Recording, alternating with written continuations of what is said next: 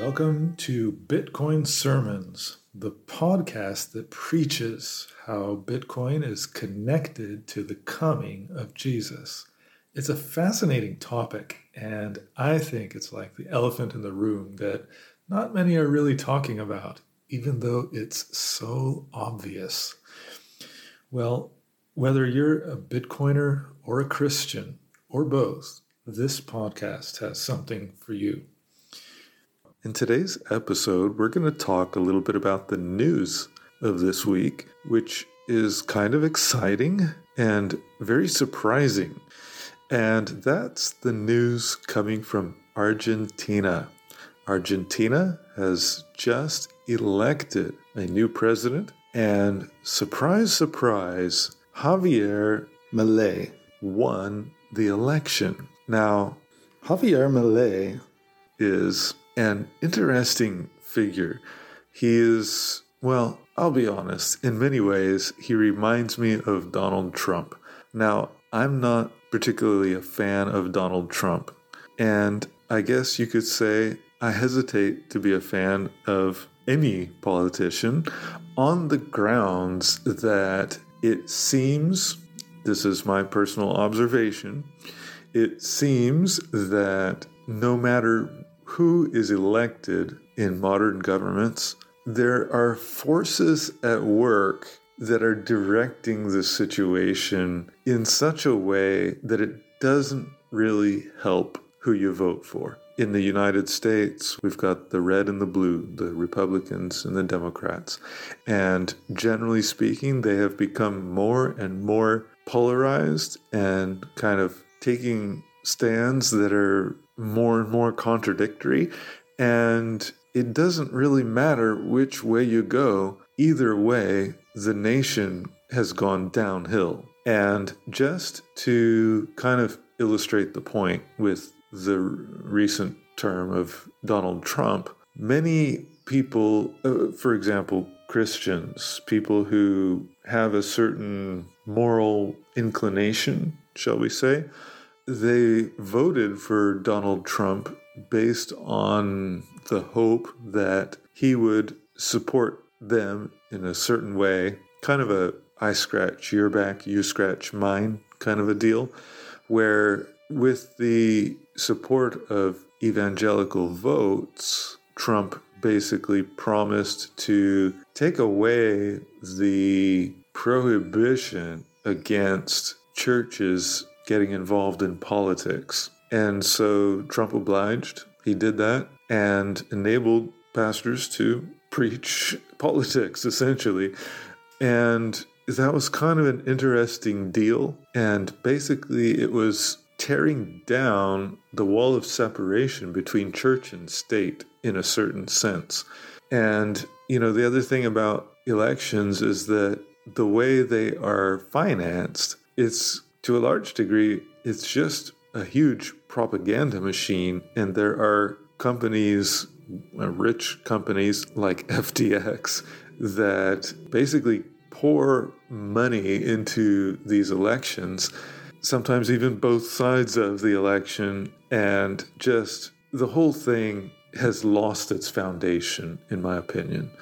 And so, politics, particularly in presidential elections, is just, it's gone haywire. And so, it's kind of to the point where whether the votes themselves are rigged doesn't really matter because the whole system is rigged.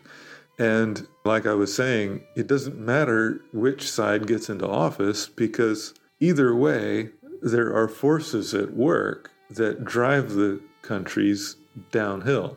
And I, I, was coming back to this point about during the time of President Trump, the Christians were aiming for an opportunity to turn the country more or less in a more positive direction morally. But in reality, under the Trump administration, the country actually went further down the path of demoralization.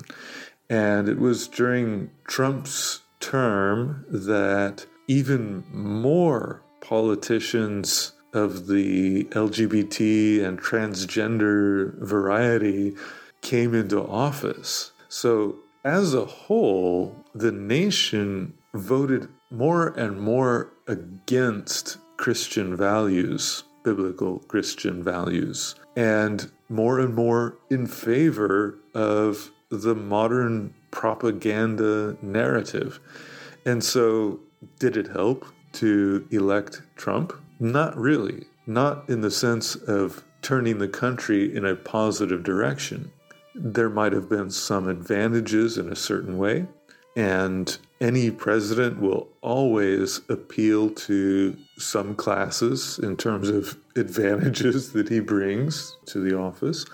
But that's exactly the problem is that the whole political system has become one in which kickbacks, advantages, promises, benefits are traded in order to basically win whatever there is to be won. And so this whole system is just, it's a corrupt system in countries like the United States, first world countries. Corruption has just become organized in contrast to other countries that are, you know, typically thought of as being more corrupt uh, such as those in South America, in the Middle East, in in any place where bribes, for example, are kind of a part of the culture. That's typically seen by Western nations as being, you know, corruption.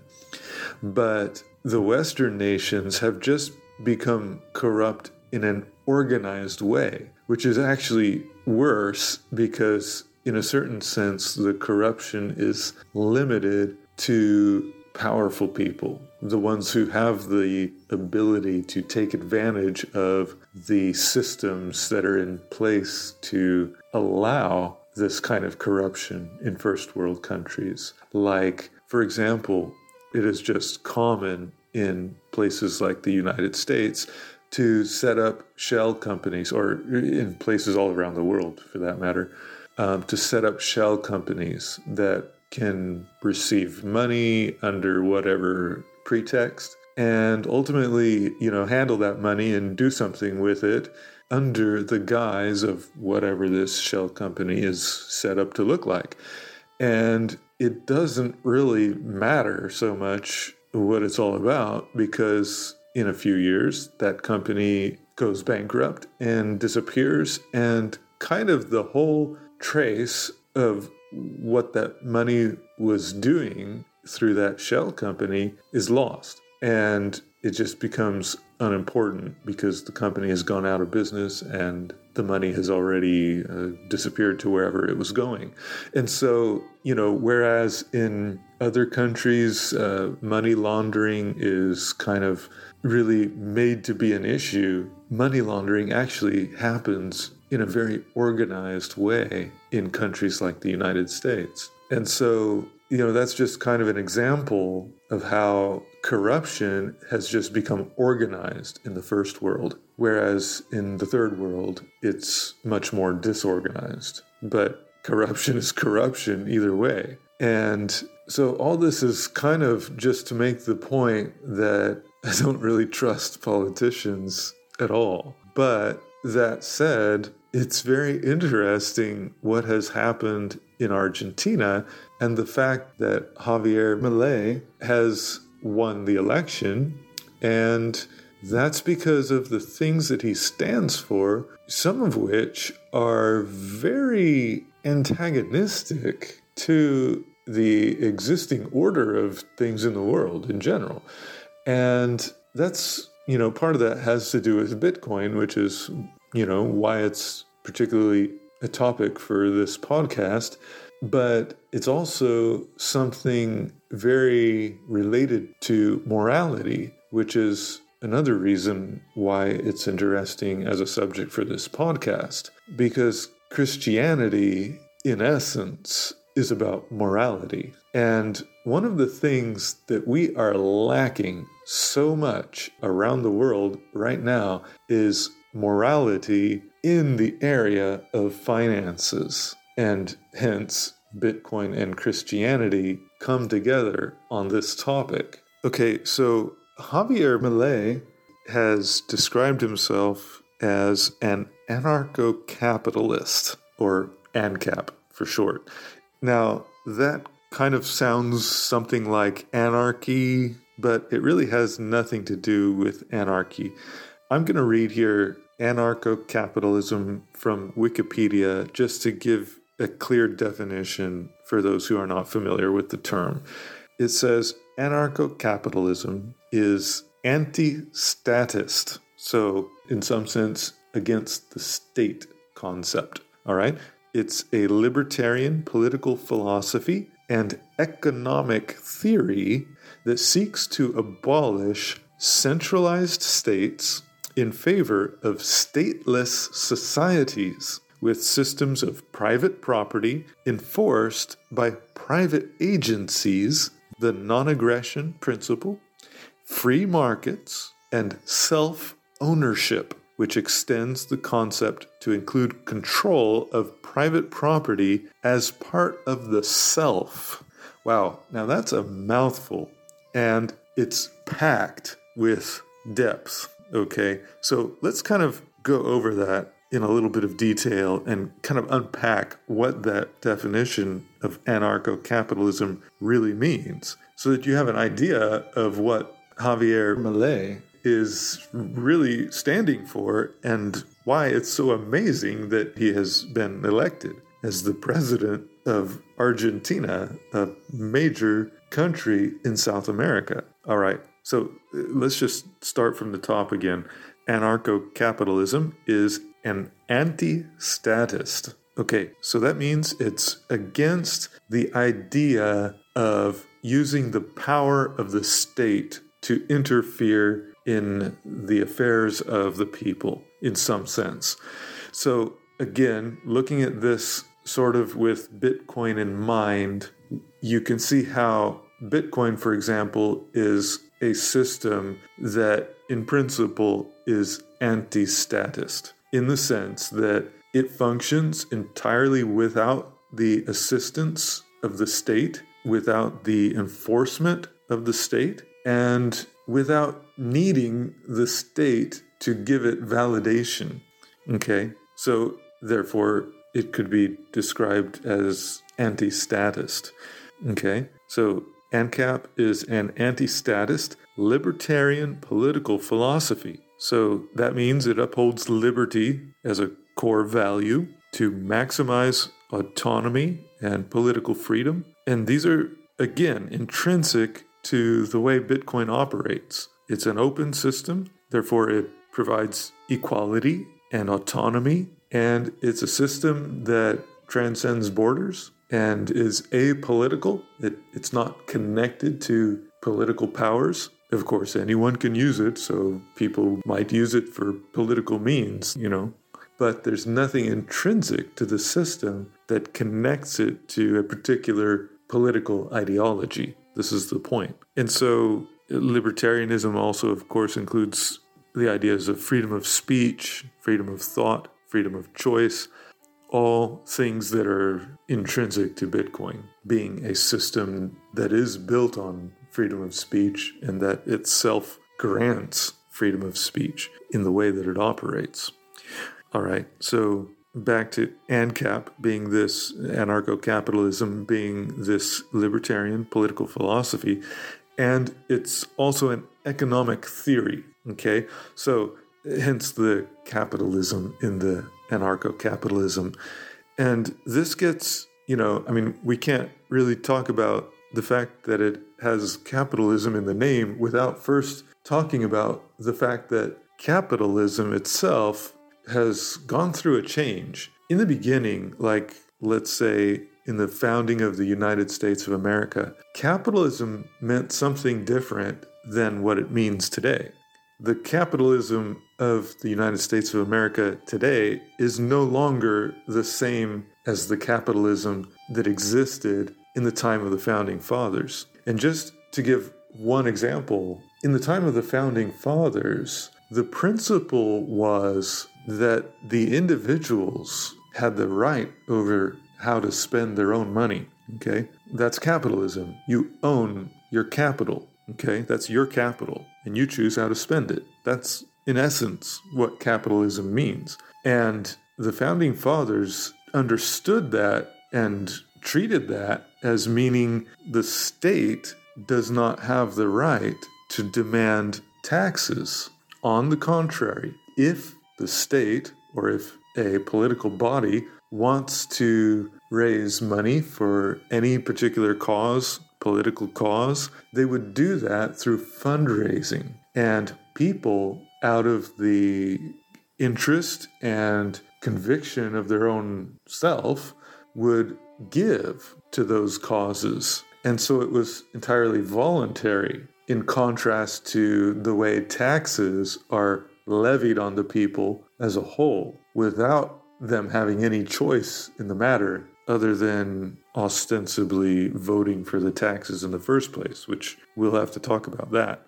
So, capitalism at its roots is nothing like what capitalism is like today. Today, what we have is a system in which the ruling powers are uniting with industry, with the private sector. And in that way, the private sector in Western countries is no longer private. It is on the surface. You still have companies and so forth, but they are no longer able to govern their affairs as they were before as private companies. They are under so many regulations and financial incentives that are driven by the state to the point that they are they have simply become extensions of the state. And just to give the clearest example of that, we have the whole environmentalist agenda. You saw this with all the big investment firms and stuff. You saw that companies that didn't get on board with the ESG plan, environmental, social, and corporate governance, they were downranked and excluded from basically from receiving financial benefits ultimately. That's what it boils down to. And therefore to really be competitive in the corporate world corporations had to get right on board with ESG and in that way you can see how the government in this case even the world government has sort of commandeered the entire private sector to do its bidding. So we don't really have working capitalism in the West anymore. We have the forms, but it has morphed in such a way that in practice, the original principles upon which the nation, in particular the United States, was founded on, are no longer in effect. They're on the books, so to speak, but those principles have no effect anymore the United States is a capitalist country in name, and it has some residual structures and forms of capitalism. But in practice, it's no longer a capitalist country. It's no longer a free country. It's no longer a country where individuals or corporations even can control their own capital. Okay, so the economy is ultimately controlled by central forces that are, you know, making these, mm, for example, ESG rules and things like that, and pushing agendas like the LGBT agenda or the vaccination agenda or things like that. This is all coming top down in a centralized way. And that fights against the core concept of capitalism, which is that the individual can own capital. Okay? So that the individual is sovereign over his wealth, that he can obtain wealth, that he can obtain capital and hold that. And that's, of course, in contrast to socialism, in which the system doesn't allow individuals to possess. Instead, it treats things as being common property belonging to everyone, to the state as a whole, and not to individuals.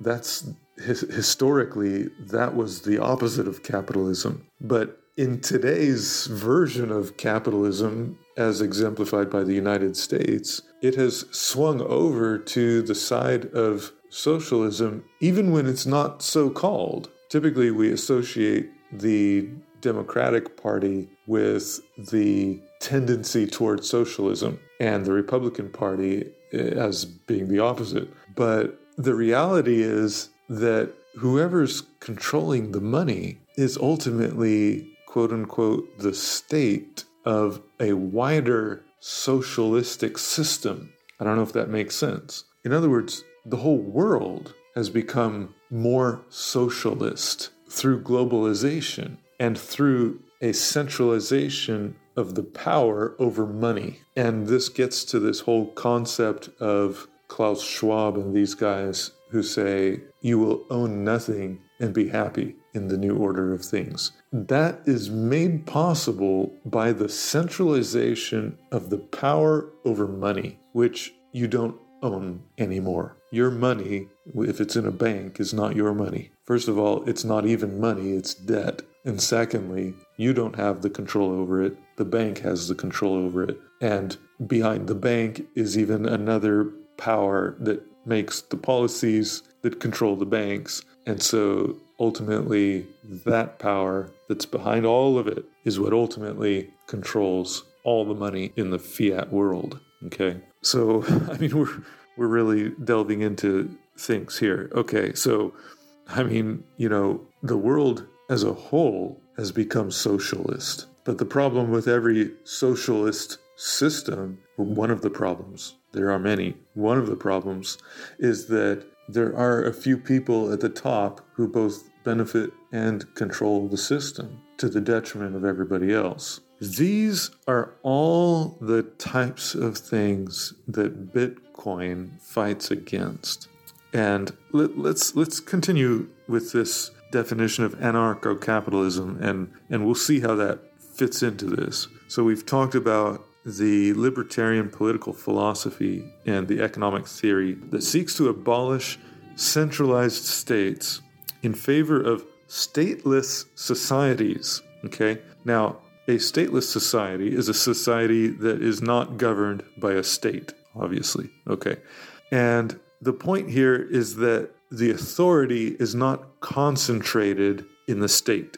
And this is kind of the, it's kind of going back to the past, this concept of stateless societies where there were no kings, so to speak. There were just people, farmers mainly, or uh, herders and so forth, who basically protected themselves and their herds and their farms and their possessions. And there was no state power. This is how things operated in the old days before there were governments, before there were police forces, before there were kingdoms, all these modern forms of government. And basically, that system favored the strong, okay? If you were stronger, you were able to protect your wealth better, and that strength includes wisdom as well, okay? Because through how you conduct yourself, you can amass strength through numbers, all right? And basically, the bigger your clan was, the bigger your company was, so to speak, the better you could defend yourself and your property. And of course, the better you organized it, the better it worked. And in a certain sense, this system worked very well, but it was very unequal in terms of human rights. It was just more or less families scattered over the land that protected their own wealth, defended themselves against the malice of others, and basically just got along and survived without states being involved. Okay, that's in essence what a stateless society is. But anarcho capitalism seeks to abolish centralized states in favor of a particular kind of stateless society in which there are systems to enforce private property, unlike it was in the past, where you had to enforce your own private property by defending it. Okay.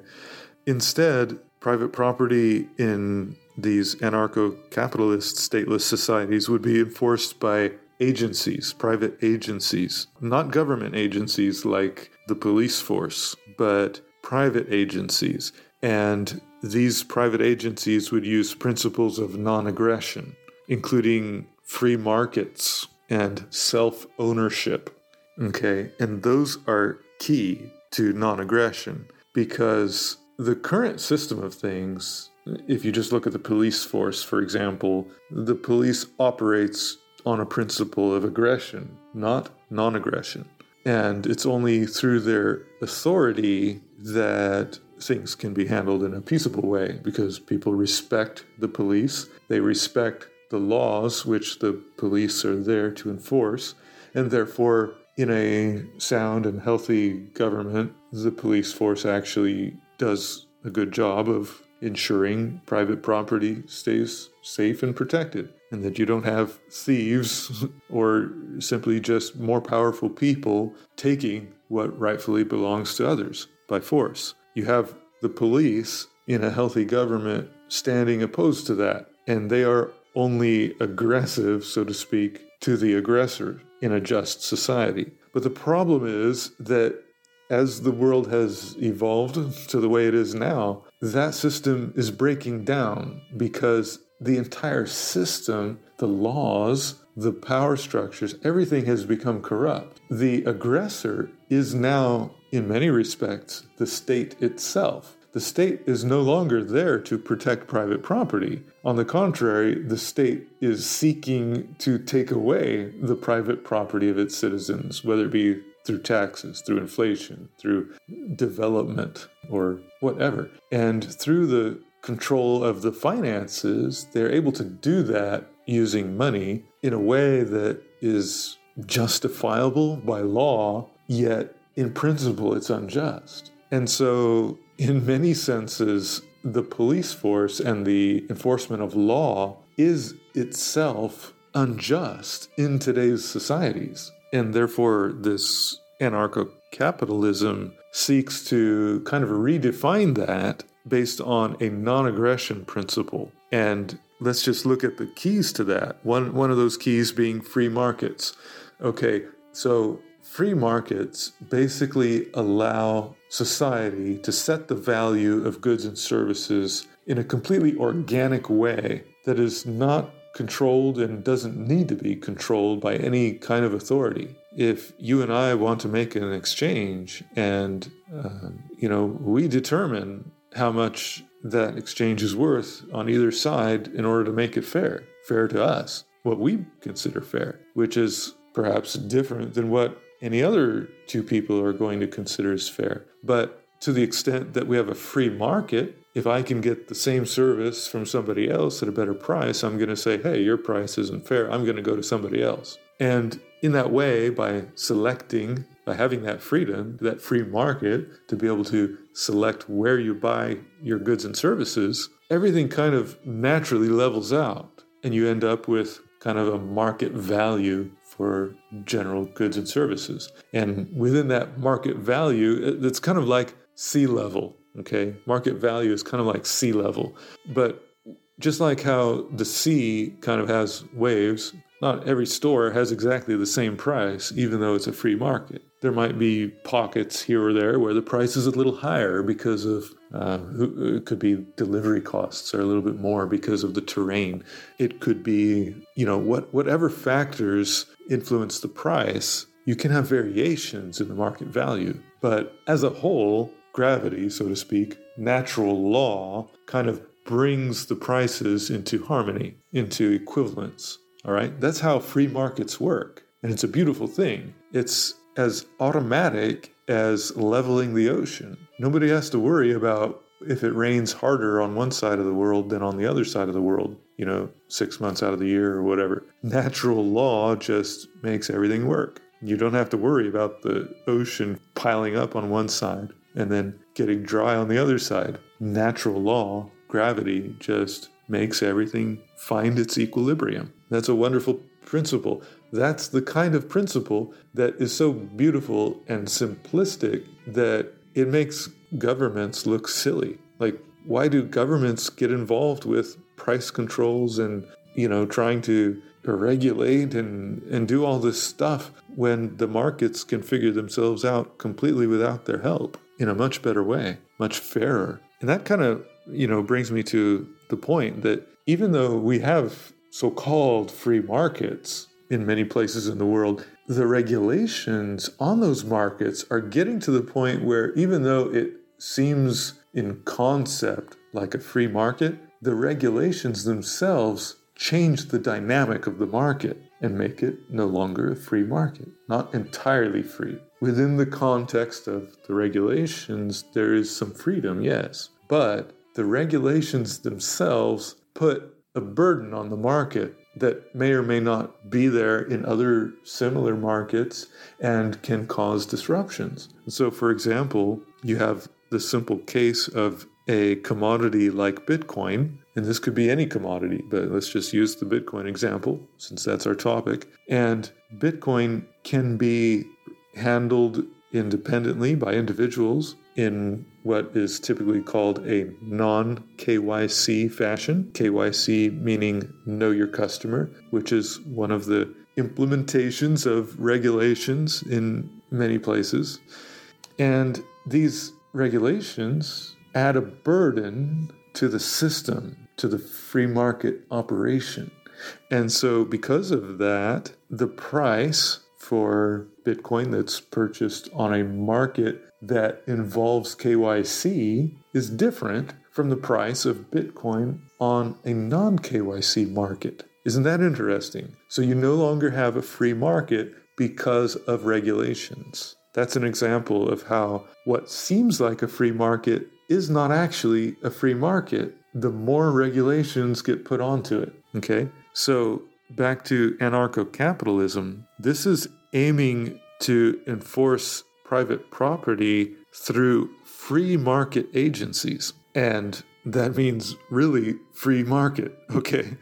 That means minimizing regulations. Okay. Minimizing state influence in those markets. All right. And also, not only through free markets, but through self ownership. Now, this is where both of these principles just come together beautifully in Bitcoin because Bitcoin is transferable peer to peer, meaning any individual can simply opt into Bitcoin, simply download and use a Bitcoin wallet and receive or send funds directly with another person who has also independently, freely downloaded and is using a Bitcoin wallet. There's no application form that you have to submit to any central authority in order to start using Bitcoin. That gives it, in essence, the free market principle. Okay.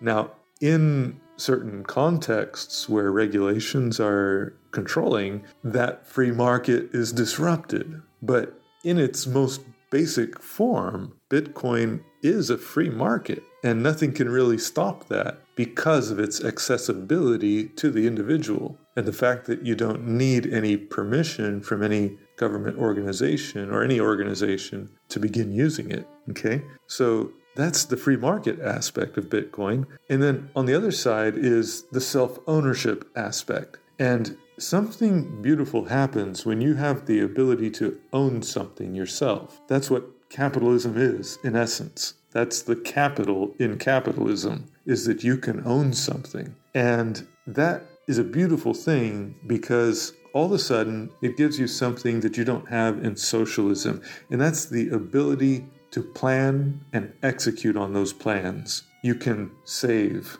you can invest, you can build, you can accomplish things in the world according to your own imagination, your own initiative, your own planning. If all you have is a daily income that covers your food and your lodging, you can't really plan and do anything with that. You're just existing. But as soon as you have the ability to gain capital, and that can be as simple as being able to save the money you receive today and not spend it today, but save it to do something with it tomorrow when you have a little bit more accumulated. That's one of the most basic ways in which an individual in a capitalist system can begin to plan and execute according to his own intentions. And that is something that doesn't exist in the way that the world is headed, especially when central bank digital currencies arrive. You will not have the choice to save your money. If you're given that choice, maybe you will have it for a time. But in the moment that the powers that be decide that the economy would be better off if you're spending your money instead of saving your money, then they simply put an expiration date on your money, and all of a sudden you're obliged to spend it or lose it. You can't save it anymore. And even before the central bank digital currencies come in full force, you already can't save effectively because the money is devalued so much from day to day that, you know, you can't really save over any long period of time in any meaningful way. So self ownership has been almost completely eradicated from the current world. And people don't realize it because they still think they own the money in the bank or they own the dollars under their pillow, so to speak. But it's not so. When you realize how inflation works and the fact that on a moment's notice, your bank account value can be frozen or reallocated or whatever, you don't really own anything that you own, that you think you own. And so Bitcoin restores to the individual the ability to truly own something, and that something is Bitcoin.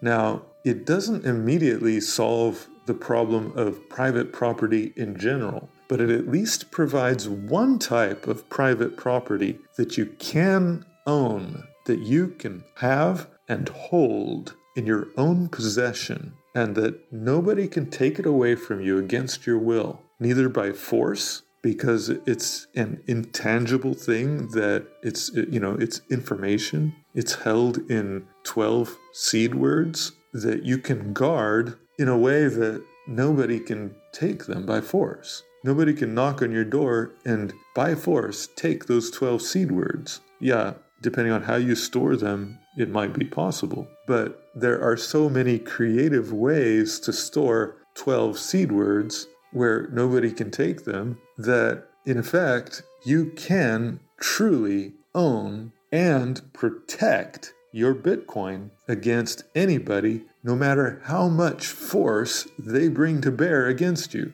The worst they can do is take away your physical assets and even ultimately your physical life, but they can never take your Bitcoin against your will. That's a powerful principle. That is the principle of ownership. And while it may not seem so advantageous on the surface, the fact that there is at least one thing that you can truly own gives you, as an individual, the possibility to be sovereign over that one thing. Sovereignty, that's the property of being a king, of having the right the authority to disposition your possessions according to your decisions, the ability to actually own something and control that thing, to be Lord over your own wealth. That's such a foreign concept in today's world. But that's what individual sovereignty is about. It's about being Lord over your own possessions, something that used to be so self evident. That was the foundation of capitalism in the days when the United States was founded. The capitalism of today, not so. But Bitcoin brings that back because it gives you something that you can actually own. And I want to emphasize now that having even just one thing that you can own, that you can be sovereign over, changes everything.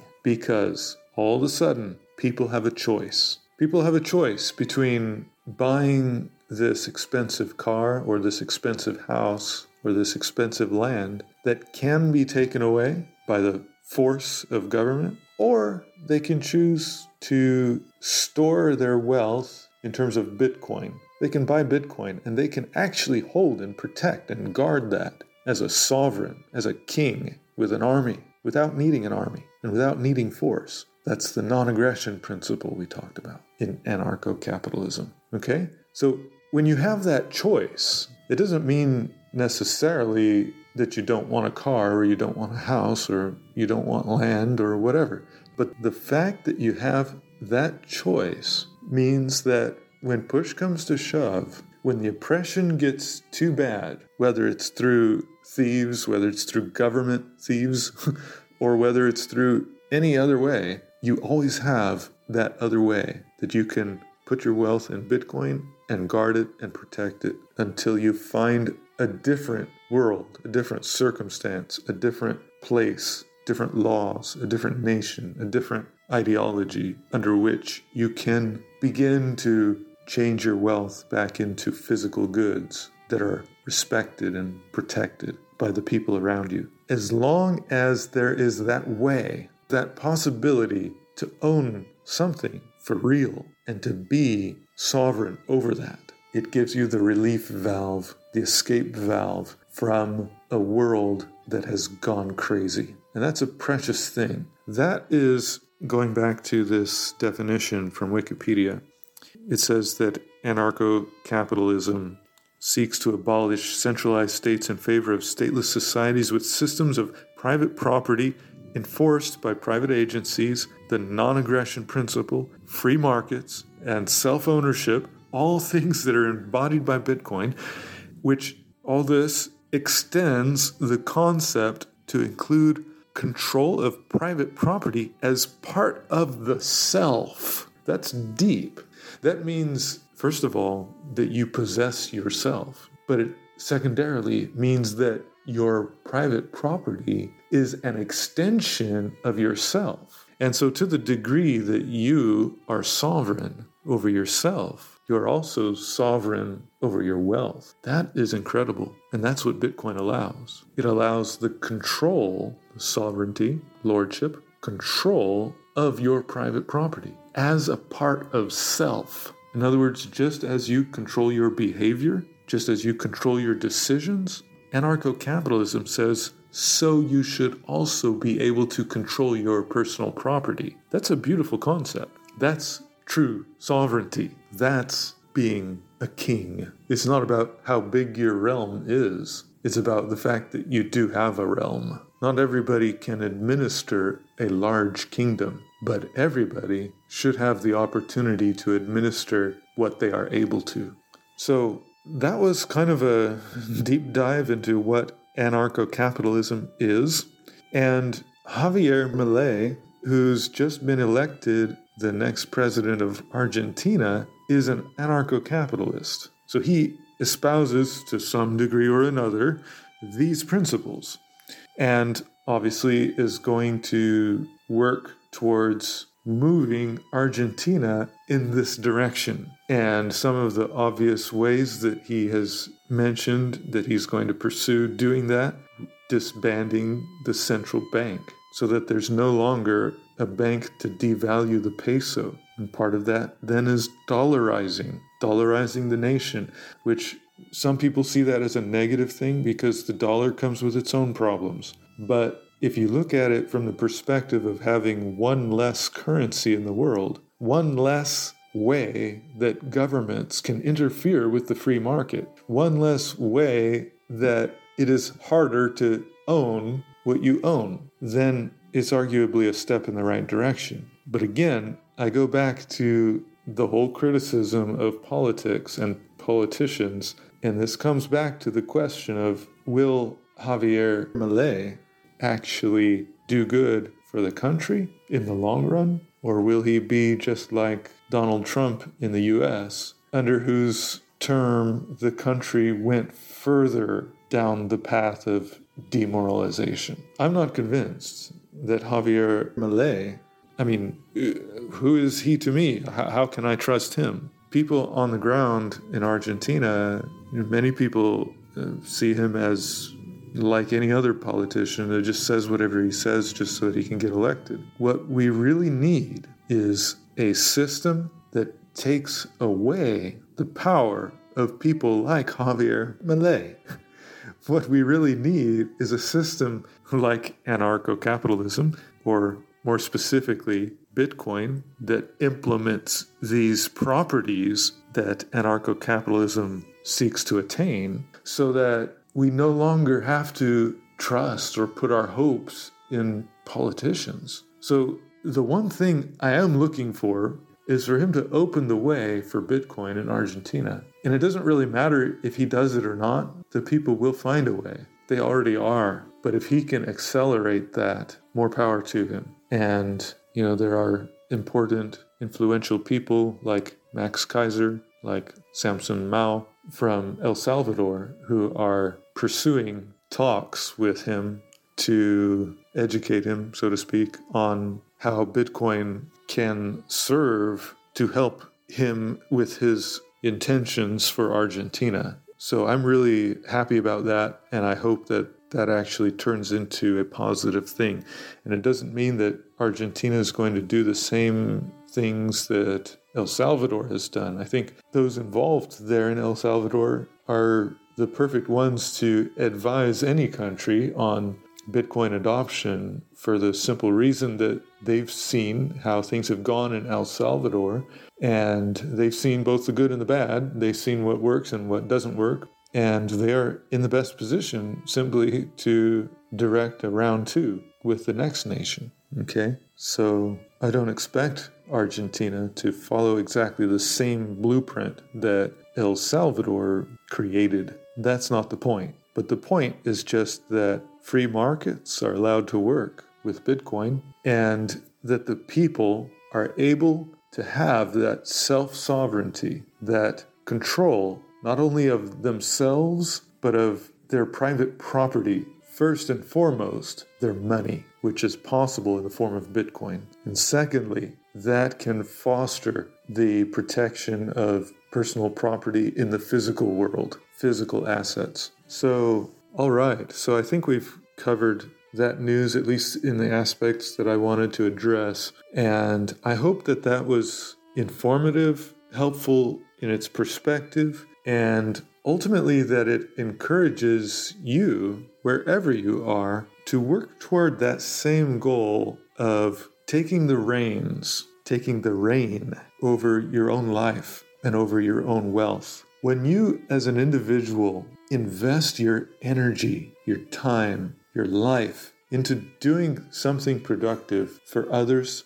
And when you are rewarded for that in some form, when you have the ability to take that reward and to store it by holding it in the form of Bitcoin, buying Bitcoin with it, trading it for Bitcoin, and then holding that Bitcoin sovereignly under your own private keys in a way that you can protect and defend that value and secure it against all the opponents in this world. That gives you power as an individual. That gives you the freedom to be able to choose how your energies are ultimately used and what they ultimately go to support. That is freedom. When you work by contrast in a system that decides for you what you can own and what you can't, and how you can spend your money and when, and how much of it, and how long it lasts, and all these things, that is a system of slavery. And that's the system that the world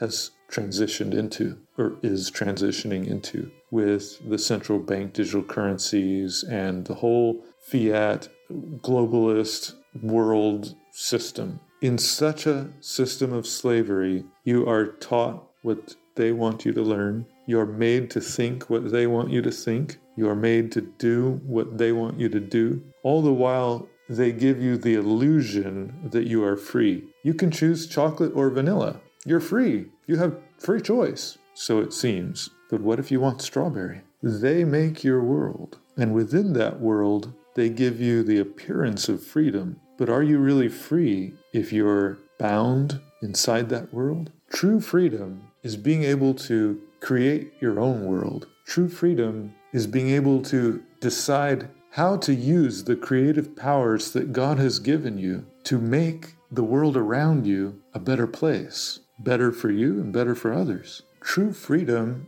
is deciding for yourself what's important to learn, what's important to do, how your life force is ultimately spent. Each one of us has a limited amount of time in this world. And it should not be in the power of other people to decide how you use that time. And to the extent that others decide for you how to use that time or how to use the money that is produced through that time, you are the slave to them. You are the slave to those who decide for you. If you can't spend the money in your bank account on a particular thing because it's against the rules, if you can't spend the money in your bank account because the transaction is above the limit, you're in bondage. You're a slave. And you've just reached the edge of the wall. You've just reached the fence when you hit those limits. And that's the reminder that you're not free. Within the fence, you might seem to have freedom. You can walk here and there and to and fro,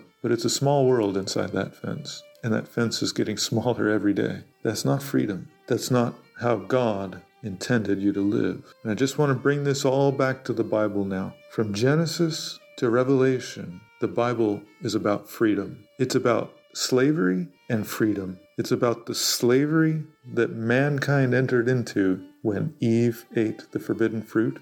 She trespassed the law of God and became a slave to the one she obeyed, namely the serpent. She fell into bondage, and Adam with her. And the entire story of the Bible, from Genesis to Revelation, is about the journey of mankind from bondage back into freedom. God designed us to be free, free agents, free to do good, and not to be bound. And this story is told in so many ways. In the book of Genesis, there's the story of Joseph, who was in prison. He was bound, but he became free. He became second to Pharaoh. He became a king, ruling over the entire land of Egypt. God designed his people to reign. Then there's the story of the Israelites, who became slaves in the land of Egypt. They were in bondage, and God led them out. He led them out of Egypt, and he made them a nation of kings a free people. They went into captivity again. And again, he led them back to their own land, not to freedom, though, until Jesus Christ came. And Jesus Christ introduced to the nation of Israel and to the world a new perspective on freedom and what it means to be sovereign. He gave his life, but he gave it willingly. He chose to die on the cross. It wasn't suicide. Others killed him, but at the same time, he did it willingly. He chose to do it. Nobody could have taken his life against his will. That's the act of a king. That's the act of someone who possesses themselves, who is in control of his decisions and of his actions. And Jesus rose again as a king, as a conqueror, having complete victory over the bondage that Israel was still subject to. Where are we today? The world, by and large, is in bondage, but God's plan, revealed in the book of Revelation, is again to take his people who are in bondage and make them a nation of kings and priests once more. How is he doing that today in this generation? He's doing it by providing a system called Bitcoin, a system that allows you to possess yourself and the products of the life that He has given you. I urge you, on a matter of principle, to put your earnings into Bitcoin. Don't put it into a bank, put it into Bitcoin and learn how to guard that in the proper way under your own private keys so that you can be a king, sovereign over your own being, free to disposition your energy in the way that you choose for the glory and honor of God and not according to the perverted interests of unseen principalities and powers that are in control of the existing financial system. You can convert your wages in a very practical way, most of you, no matter where you are in the world, by utilizing services like Bitwage and others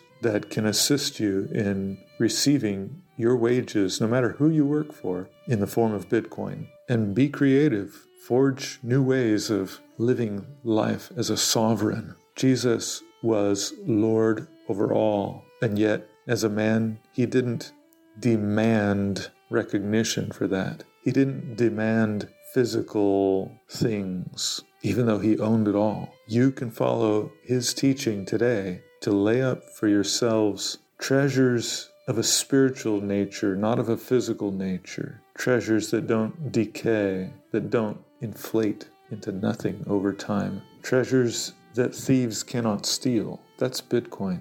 It doesn't decay, it doesn't inflate. And when it's kept properly, thieves cannot steal it. Seek first the kingdom of God and his righteousness, his justice, the justice that says your own life and the products of that life should be in your hands, in your control, to dispose of as you please, and then use that freedom for good. That's what Jesus taught. Seek first the kingdom of God and his righteousness, and then the physical things will be added to you. You'll have what you need the food and the clothing and the housing. It'll come. Be creative, find ways. Bitcoin adoption is a chicken and egg problem. You can't spend it if nobody's accepting it. And nobody wants to accept it if people aren't spending it. So you've got to start somewhere and you've got to just keep trying. Anytime you need something from someone, from a store or an individual, introduce them to Bitcoin and urge them to accept it